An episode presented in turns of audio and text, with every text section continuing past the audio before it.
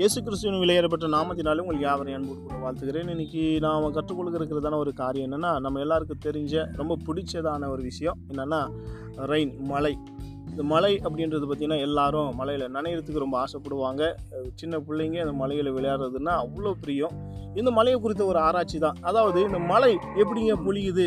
அது எப்படி மேகத்துக்கு போயிட்டு மேகத்துலேருந்து தனியாக வந்து கொட்டுது? இப்படின்ற பார்த்து ஆராய்ச்சிகளை வந்து பல ஆண்டாண்டு காலமாக ஆராய்ச்சி செய்தாங்க. ஆனால் எந்த ஒரு கண்டுபிடிக்கும் கண்டுபிடிக்க முடியல. கிட்டத்தட்ட நம்முடைய காலங்களில் இருந்து இரு இரநூறு வருடங்களுக்கு முன்னாடி தான் இந்த மலையை பற்றின ஆராய்ச்சியை கண்டுபிடிச்சதாக சொல்லப்படுகிறது அது கிட்ட கிட்டத்தட்ட கிபி பதினெட்டாவது நூற்றாண்டுக்கு பிறகு இந்த மலையை குறித்தின ஆராய்ச்சி வந்து அவங்க கண்டுபிடிச்சாங்க. என்ன சொல்கிறாங்க அப்படின்னா நீர்த்துளிகள் மேகத்திலுக்கு ஏறி அவைகள் திரும்பவும் நீர்த்துளிகளாக மாறி பூமியின் மேலே மலையாக பொழிகிறது.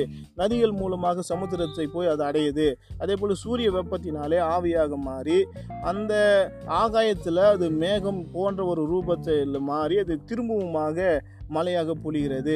மேகத்தில் உருவாகும் மின் சக்தியினாலே மின்னல்கள் உண்டாகி அதன் சக்தியினாலே மே வந்து திரும்பவும் மேகங்கள் சிதறடிக்கப்பட்டு மழையாக பூமியின் மேல் வந்து பொழியுதுங்க இதாங்க மழை அப்படின்னு சொல்லி ஒரு புது பெரிய ஏதோ புதுசாக கண்டுபிடிச்ச மாதிரி எத்தனை வருடங்களுக்கு பிறகு இவங்க வந்து பீத்திக்கிறத நம்ம பார்க்க முடிகிறது. நிச்சயமாகவே இவங்க கண்டுபிடிக்கிறதுக்கு முன்னாடி கிட்டத்தட்ட மூணாயிரத்தி ஐநூறு ஆண்டுகளுக்கு முன்பதாக பரிசுத்தாவியனர் இது தெள்ள தெளிவாக எழுதி வச்சிருக்கிறாரு வேதாகமத்தில்.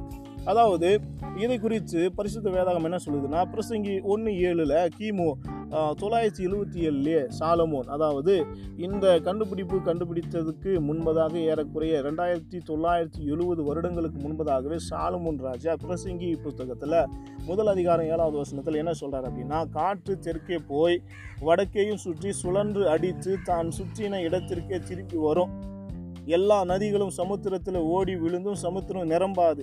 தாங்கள் உற்பத்தியான இடத்திற்கே நதிகள் மறுபடியும் திரும்பும் அழகாக எடுத்து சொல்லியிருக்கிறார். இதை காட்டிலும் நம்முடைய யோபு புஸ்தகம் பார்த்தீங்கன்னா கிட்டத்தட்ட இந்த ஆராய்ச்சிகள் கண்டுபிடிக்கப்படுவதற்கு முன்பதாக மூணாயிரத்தி ஐநூறு ஆண்டுகளுக்கு முன்பதாக எழுதப்பட்ட ஒரு புத்தகம்.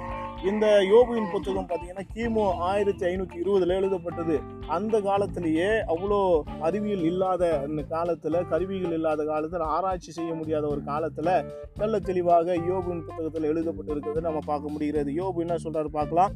யோபு முப்பத்தி ஆறாவது அதிகாரம் இருபத்தி ஏழுலேருந்து இருபத்தி ஒன்பதாவது இருபத்தி ஒம்பது வரைக்கும் உள்ள வசனத்தை நம்ம வாசிக்கிற பொழுது அவர் நீர்த்துளிகளை அணுவை போல ஏற பண்ணுகிறார்.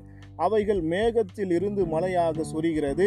அதை மேகங்கள் பெய்து மனுஷர் மேல் பகுதியாய் பொழிகிறது மேகங்கள் பரவுதலையும் அவருடைய கூடாரத்திலிருந்து எழும்பும் குமுறல்களையும் அறிய முடியுமோ என்று யோபு புத்தகத்தில் எழுதப்பட்டிருக்கிறது. அதாவது யோபு முப்பத்தி ஏழாவது அதிகாரம் பதினோராவது வசனம். அது என்ன சொல்லுது அப்படின்னு பார்த்தா அவர் நீர்த்துளிகளை மேகத்தில் ஏற்றி மின்னலினால் மேகத்தை சிதற பண்ணுகிறார் என்கிற ஒரு விஞ்ஞானபூர்வமான காரியத்தை வந்து கிட்டத்தட்ட இந்த விஞ்ஞானிகள் கண்டுபிடிப்பதற்கு முன்பதாகவே பல கம்ப்யூட்டரை வச்சு பல ஆராய்ச்சிகளை செய்து பல கருவிகளை பயன்படுத்தி சேட்டலைட்டை அனுப்பி பல காரியத்தை இவங்க பிரயாசம் பண்ணி கண்டுபிடிச்ச ஒரு விஷயத்தை மூணாயிரத்தி ஐநூறு வருடங்களுக்கு முன்பதாக ஒரு ஒரு- ஒரு விஞ்ஞானமும் இல்லாத காலத்தில் சர்வ சாதாரணமாக எழுதி வச்சிருக்கிறாங்கன்னா பரிசுத்த வேதாகம் எந்த அளவுக்கு உண்மை உன்னதமான புத்தகம் என்பதை இதிலிருந்து நம்ம அறிந்து கொள்ள முடிகிறது.